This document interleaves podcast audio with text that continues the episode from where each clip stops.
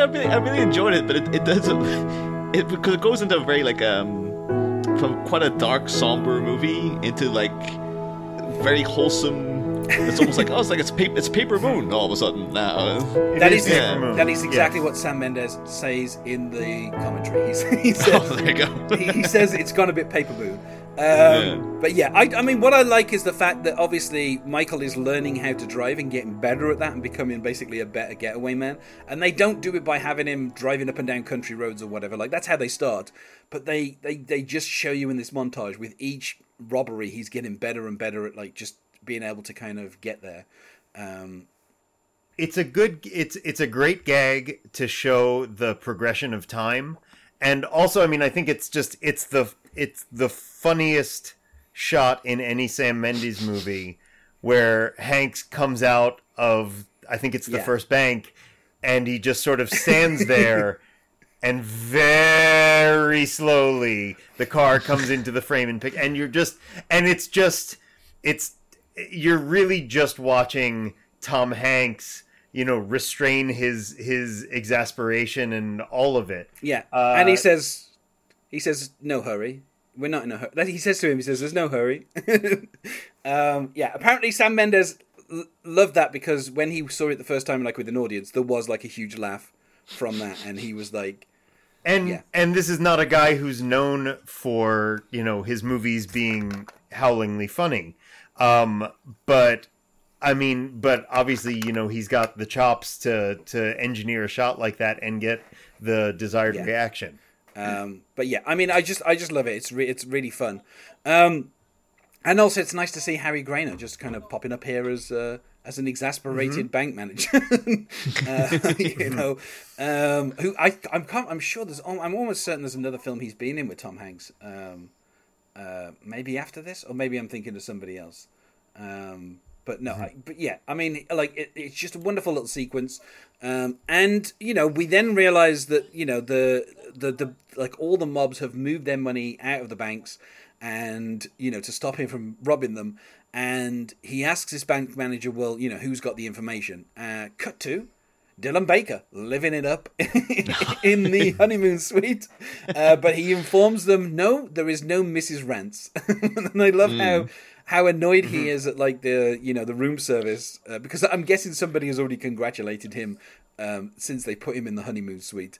Um, and I just, I just kind of, I mean, I mean, it's it, like obviously, as I said, you know, they put him in earlier in the film, so they didn't have to do so much introduction, and we do just see him kind of going through the order of what he wants for breakfast. Yeah. Uh, we're kind of cut, we cut between that, and then obviously Jude Law, who is uh, in a hotel room himself, which is across the street. Uh, he's there with a prostitute who obviously is kind of getting bored of whatever they're doing because they've been there for a few days, waiting for uh, Michael to arrive. Um, and they've painted the car, so um, you know they, they can kind of go incognito. Uh, that was that was put in with the montage, a nice bit of uh, father son bonding as they painted their car uh, to a kind of a, a dark red shade. Um, and you know we then, I mean, this sequence is so well done, where you know obviously. When there's a knock on the door, Rance thinks that it's room service again, and he's kind of doing this thing where he's like, you know, well done on the on kind of getting up here quickly, but not for the cooking. And he turns around with his kind of his egg, and he's like, "What do you call this?" And we see obviously that you know Michael Sullivan is standing there with his, his gun, and he's like, um, you know, put put the egg down.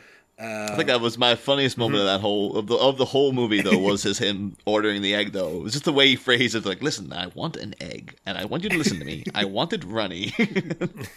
he's just such an asshole. For this. You don't know like, if he's exasperated because he's had to go through so many things or if he's just like this all the time with everybody. Well, in some mm-hmm. ways, it's kind of it's kind of definitely the, the kind of like the, the he's like this all the time because Rance is like, "How did you find me?" And he's like, "This is the fanciest hotel in the area, like, and this and this is the fanciest And just suite. the- like, just- it's you know you're a very particular man. just the the the the the con- the contempt both for uh Rance's fanciness but also for Rance's nerve at asking how he like like at thinking he was at all being covert that Hanks packs into you are so very particular. Uh, yeah, and the I mean these two work together so well. I mean, uh, you know, It's just, I mean, let's get them back together in some kind of project. Come on, I don't know, Apple TV Plus or whoever the hell is making films these days. uh, you know, let get me some Dylan Baker and Tom Hanks in a film again. Um, you know, have Dylan Baker be a robot if necessary. Um, and yeah, I mean, this scene is is uh, it's on a it's on a stage obviously because they're going to blow some holes in some walls. Uh, but I I like that um, you know uh, he like he's told his son if you see anything suspicious, honk on the horn. He hadn't accounted for the fact that a ticker tape machine will be starting up as soon as the, the opening bell rings. And so he's trying to, you know, obviously Rance knows that he's being watched by um, Jude Law, so he's trying to stall by pretending not to know how, which key fits into his trunk, uh, where all the information supposedly is. Um, and uh, I, I like how the kind of the del- you know as he's delaying, Tom Hanks points the gun at his head and says, "You've got one more try," and it's like, yeah, you know. You've forgotten Michael Sullivan is a killer and will kill you if you don't do what he says. That was his job. Come on, get on board, Rance.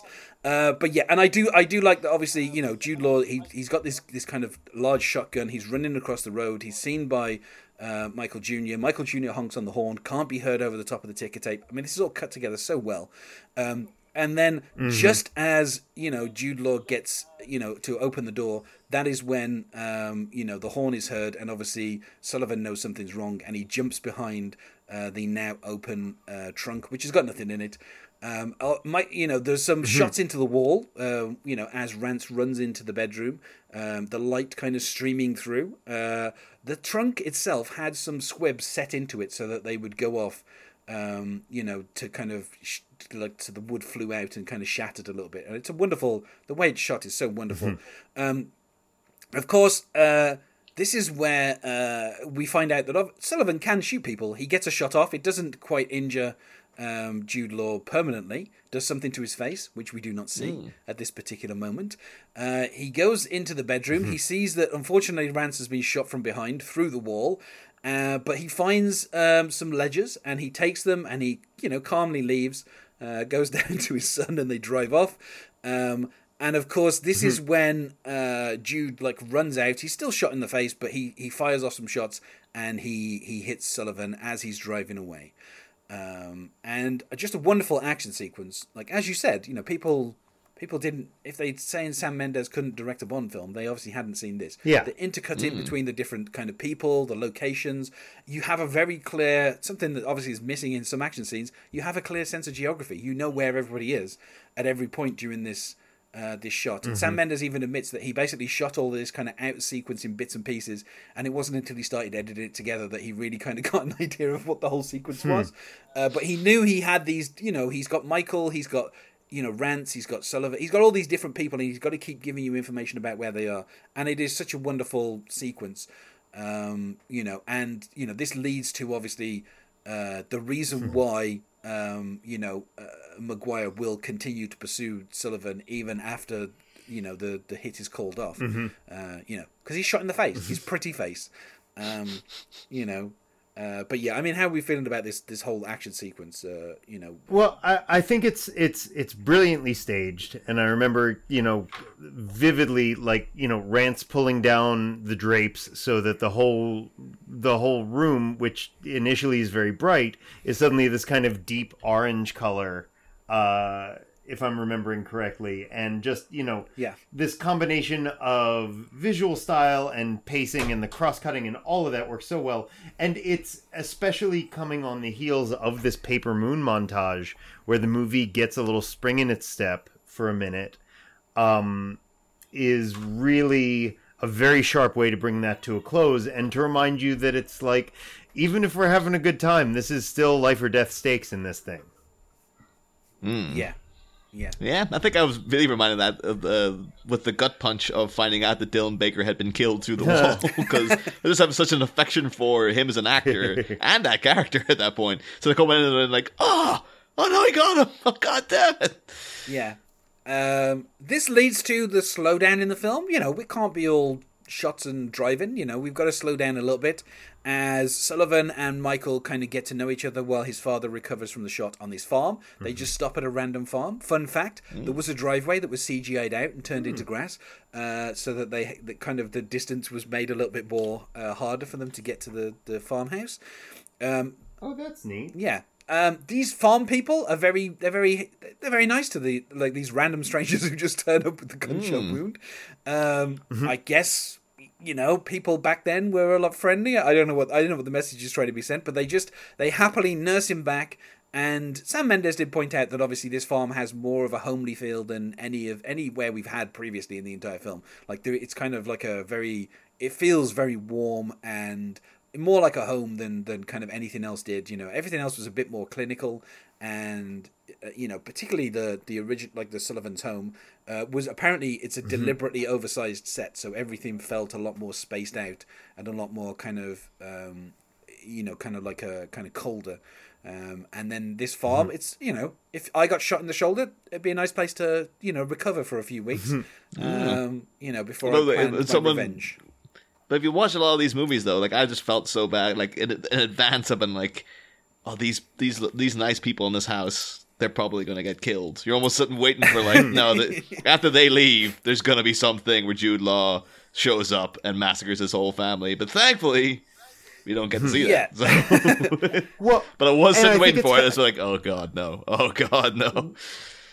Well, one of the really great things about this movie and why almost 20 years later it's still worth talking about, even outside of the context of a Tom Hanks podcast, is it chooses really interesting places to turn into expectation and turn out, turn away from them and places to you know innovative way innovative areas to be vicious innovative areas to be tender and that it kind of keeps you uh ricocheting between between these poles, but very comfortably, uh, is is just a real sign of some real tonal, some mastery of some really tricky tone. Um, and I think it's why, even though by now, you know, I mean, this is this is in itself. It's uh, Max Allan Collins even said like the title is a riff on.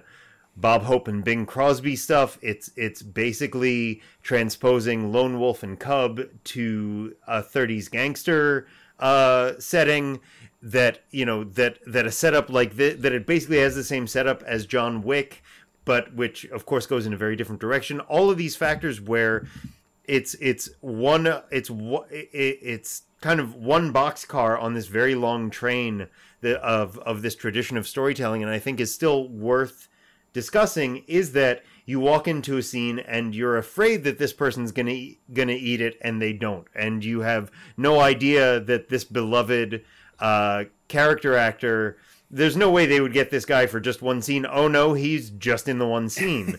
Um, you know that it keeps finding ways to play on your expectations and reverse them is why i think we can still have a good conversation about it all this time later. Yeah. Um, while kind of recovering, uh, Sullivan gets to know his son a little bit, and they kind of talk about you know what he enjoyed at school. Um, there's a kind of heartbreaking moment when um, he asks about uh, Peter, and he's told Peter was good at maths, and you know obviously t- Tom Hanks is kind of extremely uh, you know kind of sad to to kind of see uh, that you know basically he'll never get to know Peter. You know he didn't realize that Peter was good at maths, and now he, he's found it out too late. Um, Yeah. and I think it's just a great moment of just like Tom Hanks kind of you know showing this kind of emotion you know for this father who basically was mostly kind of closed off to his sons. And you know there's this moment where he says you know was Peter your favorite son? And obviously he has to say no no like you know th- he loved them both like you know. And and the feeling that basically Michael had that his father didn't love him it's basically it's kind of questioned as did you love Peter more um, Yeah. and it's just it's just a wonderful moment of like kind of the two of them getting gradually closer but I remember thinking there's also some there's some real wonderful subtlety to Hanks's performance here where obviously he's not going to tell he's not going to tell Michael of course I love Peter more. um but there's this weight to his character that suggests that while he would never choose to be in the situation he's in where half his family has been killed, there's almost this sense that if Sullivan found himself in this situation, but it, but Peter was the kid who had survived, it might be, have been somehow easier. Yeah. That Peter was just sort of the he was the more easygoing kid. There was less there was less static in their relationship, and hmm. so and and he he doesn't necessarily communicate this. He cer- it's certainly not in the dialogue. It might not even be in the performance. But I remember kind of inferring this from the movie, uh, and just at what a heartbreaking thought that would be, and especially to see that Sullivan kind of feels this, and that Michael in this kind of you know eh, who spends this movie growing this growing this protective shell watching watching that get woven into that too is you know that's that's not something you see a whole lot of Yeah. like even even in the godfather where after one of his sons is dead and one is is a dysfunctional idiot you know it's it's the the Don still basically says to Michael like yeah, Sonny wasn't a good fit for this and Fredo's Fredo, but you're you and that's great. And it's like and that's heartbreaking enough to hear, but to not be told that but still feel it as though you have been told that by your father, like that's that's got some heft to it. Yeah, yeah. Uh, with this, we then enter what I'm going to call Act 3. Hello, guys. Welcome to Act 3. Um, Sullivan has figured it out. Uh, he's figured out that, um, you know, uh, Connor has been stealing from the family. And so, in a bold move, he goes to church. Uh, much like um, that guy who sang that song about taking people to church, advised. he goes to church, and he. I this is it's a wonderful shot where basically Rooney sits back down. I think from having uh, Eucharist, and then we just see this hat, and Tom Hanks just kind of lifts his head up, and he's like, "Hello," and it's like, "Oh, Yeah, then, I was wondering at this point, is like, does Rooney go and like have the same seat every week? Like, how did, or was there a scene of Sullivan having to be like, okay, get on my way, okay, scooch over, scooch I mean- over, okay, there he is, scooch, scooch, scooch, oh, okay, now I'm here, okay, great. I would yeah. expect somebody Just- like that just a whole- would have his own pew. Like he would have like a seat where he's gonna sit so he's closer to God than everybody else. yeah, But now I do want a deleted scene of Tom Hanks having to very quietly negotiate with a bunch of Chicago parishioners just to try and get this one seat. yeah. and then when everyone gets up for communion, oh no, people are rearranging with us. Oh god damn it, they have to do it all over again. Uh, it's it's done as a close up, but apparently originally there was a wider shot where there were two bodyguards either side of Rooney, and Sam Mendes cut them out, and then he CGI'd because um, there was a point where um, Tom Hanks was saying some words, and so he CGI'd Tom Hanks's mouth shut so that the you know it, the kind of the greeting as he lifts his head is. Um, is is more uh, it like makes the point instead of him being like oh these bodyguards you got to get rid of them or whatever um, so like Yeah. took some conversation out there and made it a lot neater. Um, obviously, they go down into the basement of a church uh, to have a discussion, and this is where we find out that Rooney knew all along, and he doesn't care, quite frankly. And you know, that's it. Uh, You know, you're dead. Yeah, like yeah. you know, there's no point. Like, it, Right. You know, we're gonna we're gonna kill you. You're gonna kill us. we you know, as he says, none of us are getting in he- into heaven. Um, and you know, everybody in the ch- you know, everyone here is a murderer. Like that, I love that line from Paul Newman where he's basically saying both of us are terrible people. We kill people all the time. Like that's our that's our entire profession. Well, Like, and- why do you care? And I, I love it, especially in a movie like this, in a scene in this chilly church basement between two of the most beloved and beliked figures in movie history. I mean, I think the line the the line is perfectly organic in the context of the scene, but I also think the reason why it sticks with you is they are uh, like it's it they it's almost a fourth wall break in its directness of reminding the audience to look past your relationship to these performers because that's not Yeah. Yeah. And, and it's it's it's meant to be a wake up call for Sullivan but it's also for us. It's like it's it's the ultimate reminder. It's like we know you love Butch Cassidy. We know you love Big. We know you love everything these guys do. They are by all reports the best people in the world uh, and and um, as well as being talented and good looking and all these wonderful things. But it's really important that you remember at this at this key moment uh, to strip away the last of the illusions and be like, no, they are murderers. They are terrible people. They are go like even being in church, even if even if Rooney has his own pew, it's all a public facing charade because he knows he's going to hell. Yeah. Yeah, yeah.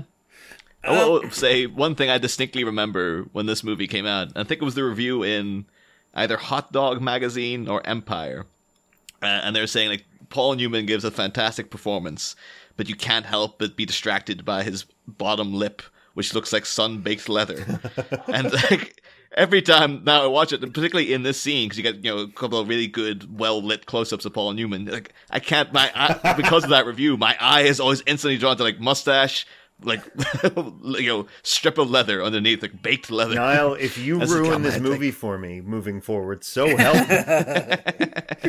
Um, I also, but I also want to take a minute where I, I, I am certain Hot Dog Magazine is just a clever name for a magazine, much the same way Rolling Stone Magazine is not actually about Rolling Stones. But I cannot help but imagine it being a very literal title and sort of the hot dog equivalent of like Cigar Aficionado. Yeah, yeah, yeah. hot dog, hot dogs weekly. Yeah, no, the hot dogs. It was a tragically, it was like a great, great movie magazine that was like, oh, it was fantastic. It was one of those ones that was just, it was too good to live. Yeah. Yeah. like it only lasted for about three or four years, and it was just like it just stopped coming out. And you're They, oh, they gave that was away a lot best of, them. really good posters in Hot Dog magazine as well. I remember. I feel like Um, yeah, yeah. I feel like we we had we had Film Threat over here, which was kind of the that, that was the magazine. You know, Premiere Magazine is where you would have Tom Hanks on the cover hawking Forrest Gump, and Film Threat was where you'd have like Quentin Tarantino holding a gun to his head. It was you know, it was it Yeah. was it was the not your not your daddy's film magazine. I think it was the same pitch of this. Is like you know, one side you'd have like oh Empire is covering the Bourne mm-hmm. Identity, and then in Hot Dog they have a, like a character analysis of like someone from A Clockwork mm. Orange. Like that was their kind of focus was on. Let's get into the nitty gritty of like proper like not blockbuster movies, you know. But Well- uh, oh, fantastic! Pour one out for Hot Dog magazine. R- Twenty years after R.I.P. its to. R.I.P. to all of these uh, long lost Yeah. film mags of the '90s and aughts. Though, take a guess as uh, who was on the final cover of the last episode of uh, the last um, issue, should I say, of uh, Premiere? Um, I think I knew this at Lip- one point, and I remember thinking it seemed like the sort of person you put on the cover when you don't know it's going to be your last issue. Yeah, it was uh, Will Ferrell and uh, Napoleon Dynamite because they Oh. were promoting Blades of Glory at the time. Wow, That's the final all cover. right. Yeah, oh, so man. if you I was knew it really was- hoping it was going to be Tom Hanks, and I was like, Uh, oh, it would have blended so perfectly. if you knew it was the final issue, you definitely wouldn't have put those guys on the on I the cover. Tom Hanks Yeah. was not ne- he was on, if not the first cover of Premiere, it was one of the first because I remember it was him and Dan Aykroyd hawking Dragnet, Yeah, and that may have been the very first issue. I do. I think I- that was one of the things, though, of smelling trouble for Hot Dog Magazine was that. And initially, like the front cover would be like, "Oh, here's like an old painting Hmm. of like Taxi Driver or something," and then towards the end, you get like a scantily clad Elisha Cuthbert promoting the girl next door. You can tell like this isn't what this magazine is, but you Yeah. see like they're clearly not getting the sales. You got to do something. You got to do something to get the sales up, and yeah, too little, too late, I guess. The the the aughts were bad, guys. The aughts were just they were just bad. Yeah. uh, we get a sequence where um, Sullivan takes his Tommy gun out of its case uh, and he puts it together. He writes a letter for his son, uh, uh, which obviously, you know, is basically saying, if I don't come back. Um, apparently, these two were the other way around. He wrote the letter and then he put the gun together, and Tom Hanks suggested to Sam Mendes it would have more power if it was done the other way around. Sam Mendes agreed and was like, yeah, that worked. Um, so that's what you get for having Tom Hanks on set. Uh, obviously, at this point, he directed a at least one film, uh, and so you know he took that knowledge. Um, and this is where we get the big sequence. Um, you know, the kind of the thing that I guess this film is really kind of known for. One Uh, one quick interjection before we get there because Yes. it, it just bubbled to the surface for me. But the um when he when Sullivan addresses the envelope to Michael, he puts this beautiful little curly Q. Uh, he signs a little, beautiful little uh, curly Q underneath Michael with two little two little hash marks in it, and I started adopting that immediately after this movie. I it was it was I wish I could say it was the last uh, the the the the um, last affectation I adopted from a movie, not even close. But that was that was one where I was just like, "Oh, I can figure out how to do that and it looks classy." There was that year when you dressed exclusively in tracksuits that had a Z on them. Absolutely. Uh, yeah, so we we get like this amazing sequence. It's beautifully shot by Conrad L. Hall, R.I.P. Conrad L. L. Hall. Um, you know, the rain coming down, uh, the kind of reflections and everything, and just, I mean, Sam Mendes said he wanted it to be more kind of dreamlike. Uh, than kind of you know just a normal gangster shootout. Um, and of course, it starts with everybody exiting from the bar O'Neill's, not the franchise bar, which was very popular for a brief period here in, in the UK. Um, and as they exit, they get to their car and they find that the driver is already dead. I like how he kind of just slumps forward to let everybody know.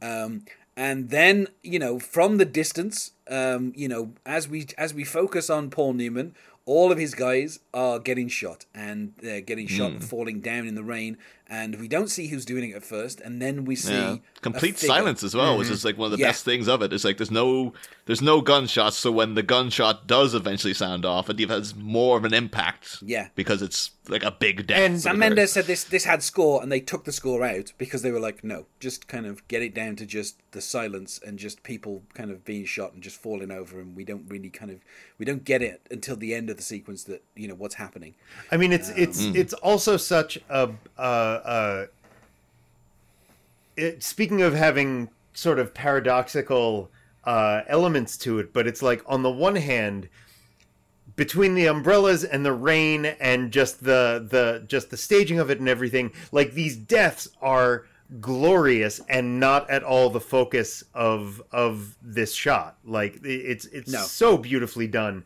and just to to make the violence the point and not the point all at once uh, is I, I don't I don't know how you do that, but then you look at the elements of this scene and yeah, there are a million, million different ways they could do this score, no score, sound design, no sound design. And just to do it this way, which is again, it's the most stripped down way to do it, it's the most emotionally intimate way to do it. It just, I mean, 10 out of 10 stars, guys. Yeah, hmm. and of course, as he emerges, we see we, we get the shot of Tom Hanks framed so that the, the Tommy gun is just out of shot, mm-hmm. and we we see the people on the floor, but we don't see the like the bullets going from the gun. You know, it's all framed very specifically. Of course, Paul Newman is left for last, and mm-hmm. he's standing kind of just you know not cowering, but just kind of standing there, knowing that you know he's brought this upon himself. Um, Yeah. and of course, you know, this is where you know, as he gets closer, um, he says he says to Tom Hanks, "I'm glad it's you." And then, of course, Tom Hanks goes ham and just unloads that Tommy gun into him, and that's when we we finally like, yeah, get the this man's and- so old, you could Yeah. just push him over and he'd die, but he has to unload No. the entire gun into him. Yeah, like he really goes to town on killing this guy. We get the score comes back in as well at that point. Um, and Hmm. I think as an as an audience member, like this is kind of satisfying. But then, of course, uh, welcome to the epilogue because we still have one more person to take care of, and of Well, course, I should say before going on though, because Oh, yes. this would have been uh, this scene though would have been the big like the last like live action big screen scene of Paul Yeah. Newman. Like he died a couple of years after, and like I think he did like made for TV stuff, and he did of course voice in cars like a couple Yeah. of years later. But this would have been like, yep, in terms of going to the cinema and seeing Paul Newman, this would have been the last scene. Hon- a lot of people would have seen that guy in. So. Honest to God, you you almost couldn't go out on a better note. I mean, to have yeah, yeah, to have yeah. to, first of all for for any performer regardless of where they are in your career but just to have a scene like this to have that orchestrated around your exit uh, from a film like that's i mean that's just gorgeous and of course and and i read i read it in the imdb trivia so so take this with a dose of salt. But like conrad hall was operating the camera on this and was like moved to tears uh, over Paul Newman's performance, but also because they had been working together. They they'd made movies together going back as far as Cool Hand Luke, which is fully 35 36 years before this. And so they had they had grown together into these old men. And Conrad Hall was apparently moved to tears by being there, you know, being there at what turned out to be the end, really for for both of them in a way, uh, which has a kind of beauty to it. And again, like just they both get to make these incredible exits after these phenomenal careers off of this one scene. Yeah. Hmm. Uh, you know, Tom still has one more person to kill though, Hmm. um, which is good old Danny Craig. Um, and I like how we kind of get a mirror of earlier when he came to see Nitti and was like, "Can I kill him?" And he was like, "No." Mm-hmm. Um, and now the building is basically empty, and everyone is opening the door for him. Oh yeah, They're marching in and people like opening the elevator for him and they're, everything. they're they're letting like the guys who basically were going to kill him earlier are now the ones who are pressing the the doors for him. There's a wonderful, I mean, an amazing shot where he goes. There's like a, it's like a steady, ca- it's like a crane steady cam shot that turns into a normal steady cam shot as the steady cam operator steps off the crane as he's walking down the hallway. Um, and apparently that hallway came apart, and as the camera came in, they put the hallway together behind. So they were they were putting the pieces of the hallway back in as as it as it came into shot. So it's kind of an amazing shot. Um, and yeah, they There's a scene that kind of reminded me a bit though of um, like the uh, No Country for Old Men Mm-hmm. in that you know the the the, the the entire buildup of No Country for Old Men. Spoilers if people haven't seen it, and you should because it's Mm-hmm. great. But uh, you're building and building to this uh, Josh Brolin Javier Bardem showdown, and then it doesn't happen. Right. Like Brolin's Yeah. killed. He's killed off screen by other people, and it's just like. Oh, that wasn't very satisfying. What the hell? Yeah. And it does also feels like now you've had this grand exit where he had to like you know very mournful scene where he had to essentially kill his father, and then now it's going to go to take out the actual guy he wants to get, and it's very quick and unsatisfying, and you're just kind of like, oh yeah, that was just Yeah. like a, a formality and more Sam, than anything. Sam, Sam Mendes did that deliberately. He didn't want this to be like a big shootout or anything. He just literally wanted it to be like he's in the bathtub. It's the same as it's basically just mirroring what happened to his own family. They were defenseless Yeah. in, in the bath in the There's no no bathroom. dialogue. Like No. Craig doesn't even get to have a line. It's just like you don't even know if he's aware that he's about to get shot or what, what the what exactly is going through his head at the time. It's just like no, there's no words. Just They- he's gone. Well, that's it. Nitti doesn't. Nitti doesn't let him know he's going to be killed.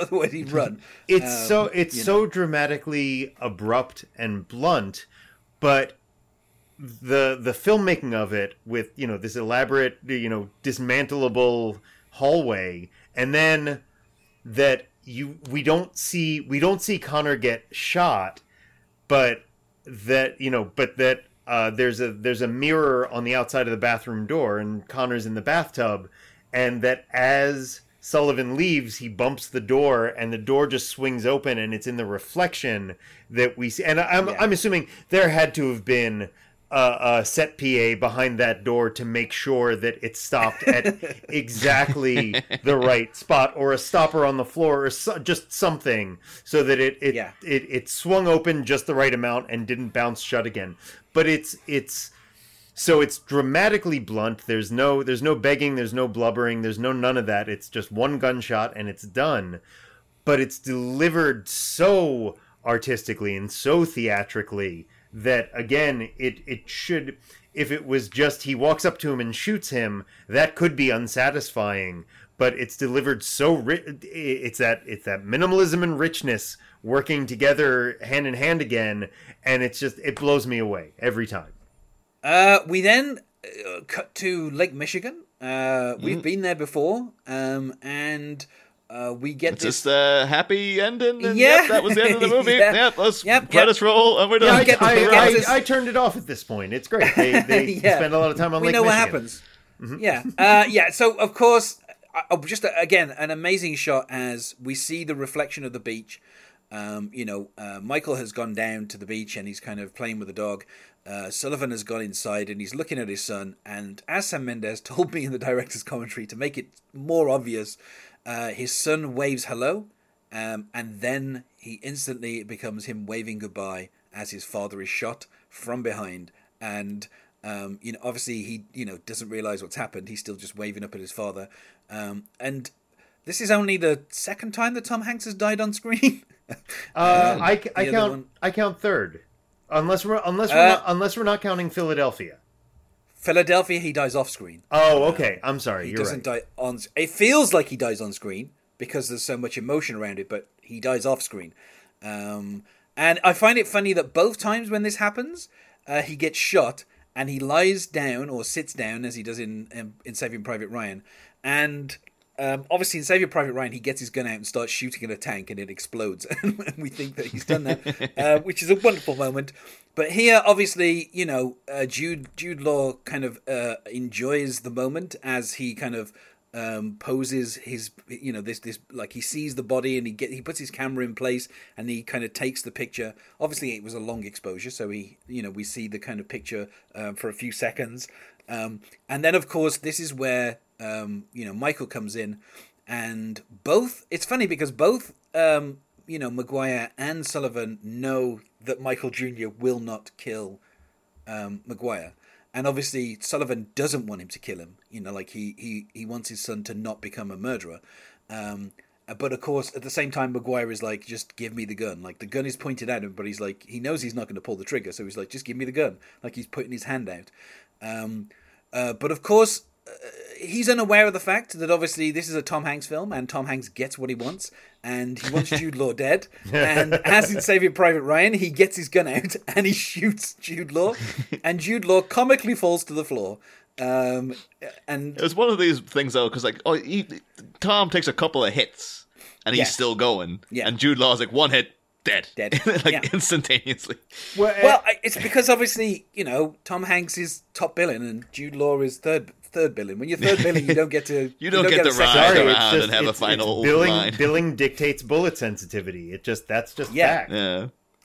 I mean, it, they do do a, it's a great fake out though because you're kind of like it's all in this hinge of like is the is the kid gonna have to become a killer himself and stuff and then when you hear that bang you think Michael has shot him but it turns out like no his soul is still mm-hmm. pure essentially and it yeah. actually was like his father, it's almost like a parting gift that he killed him for him, yeah. so he can go on to be like a good man and stuff.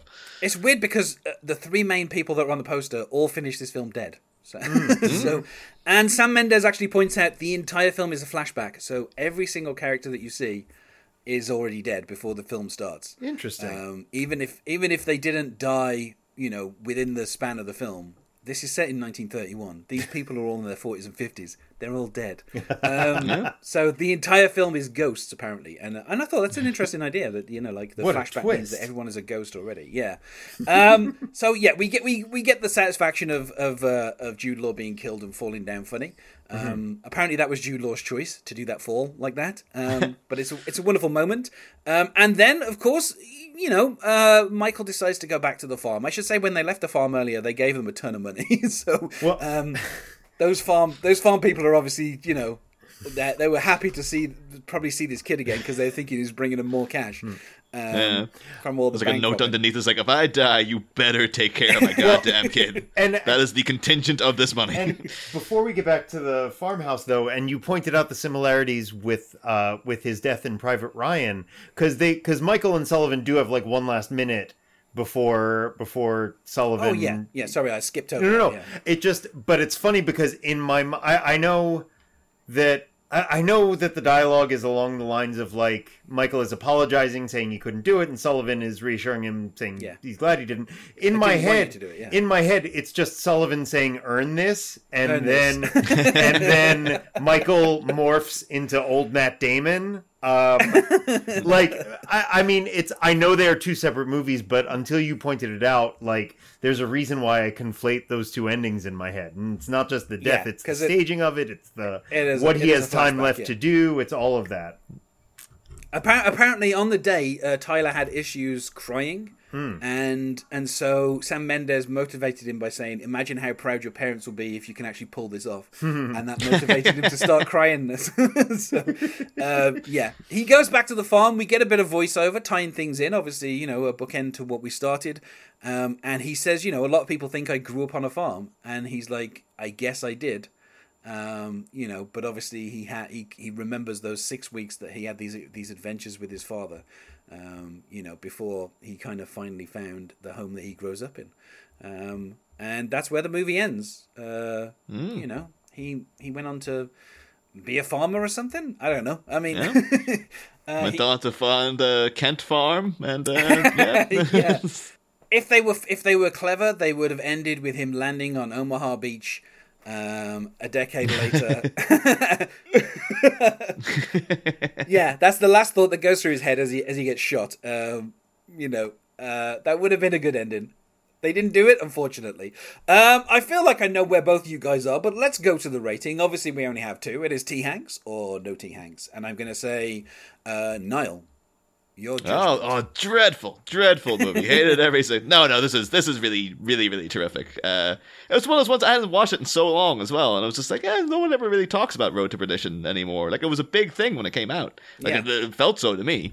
And it just seems to have kind of slipped uh, through the cracks, and then going back to it's like, no, this is a, a, a rock solid movie. There's literally very, very little wrong with it. Like uh, everyone's firing on all cylinders, and as I said, my only misgivings were like the, the, the, the casting of Jude Law, but that's more on me for being not been able to get past the fact that it's Jude Law and Yeah. a playing very much against type. But you know, sometimes you, you take a risk and it, doesn't entirely pay off. But his performance is great anyway, and Tom Hanks is himself playing against type, but is you know a, a master of his craft. So yeah, I think it's a terrific film. I say as well, when Jude Law comes back at the end with his like disfigurement, it's just some dots on his face. Like they didn't really, they didn't go to town on it. I mean, he basically gets shot like within two minutes, so I guess they didn't want to put. It kind of looks like Andy Serkis on every set ever now. Yeah, yeah, like, that's pretty. That's pretty much the look. Uh, and Alex, Uh, it's a pretty substantial T Hanks for me. Um, I think it's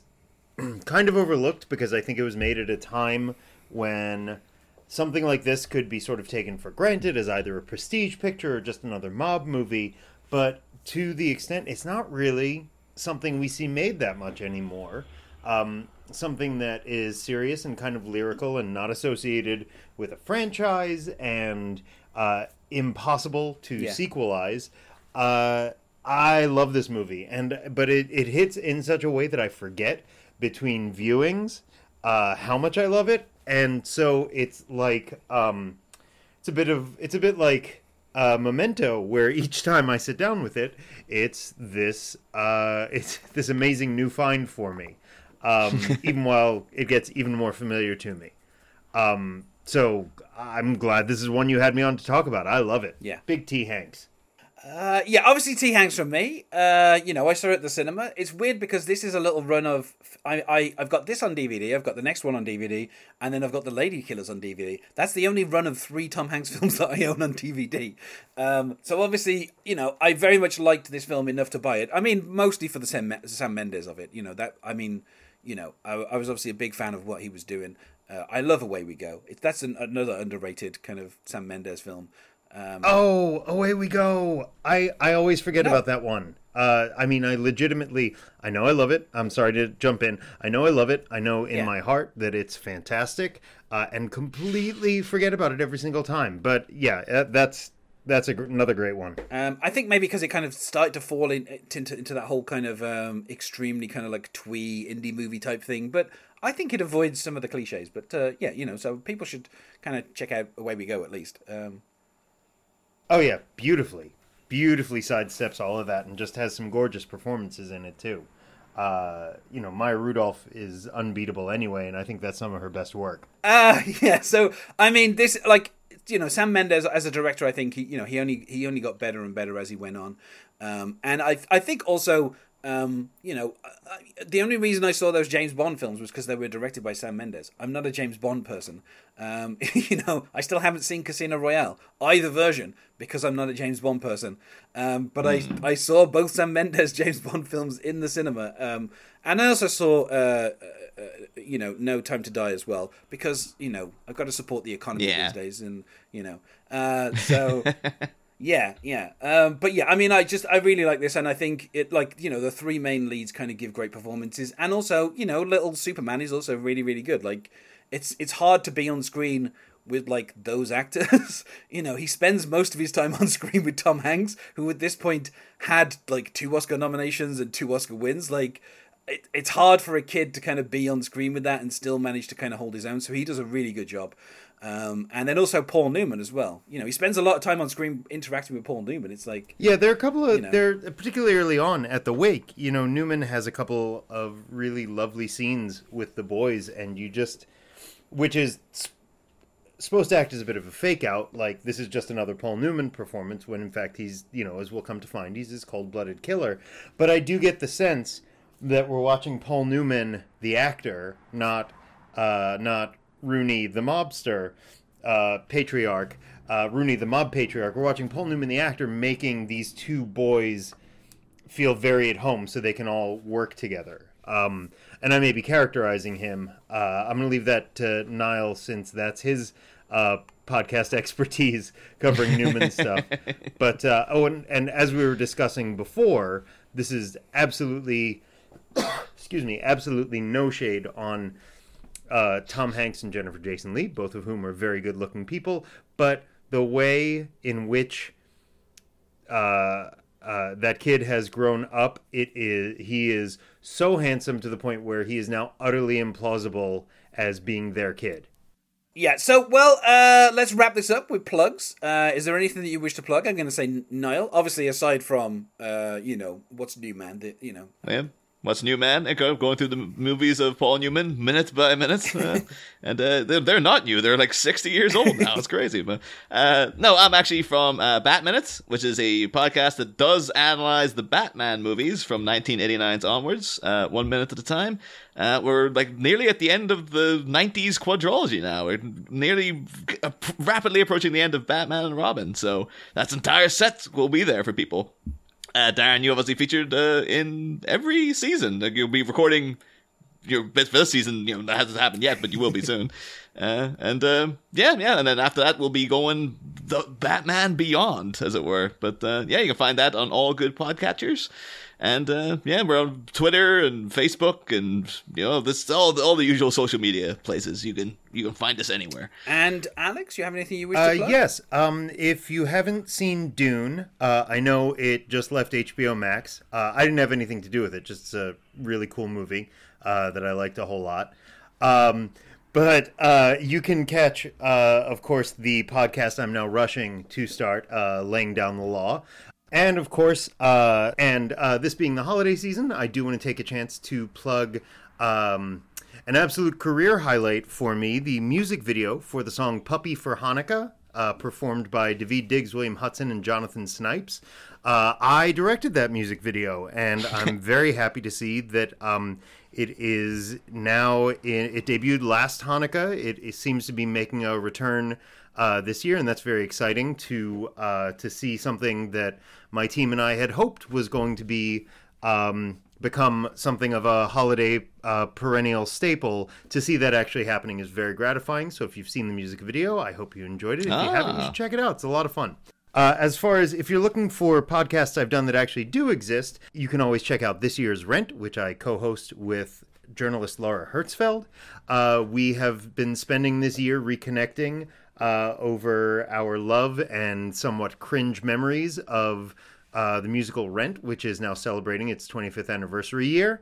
Uh, we've had some tremendous guests. We had um, Anthony Veneziale, who just won a Tony for appearing in Broadway's uh, Freestyle Love Supreme. We had Adam Shapiro from the Broadway production of Waitress.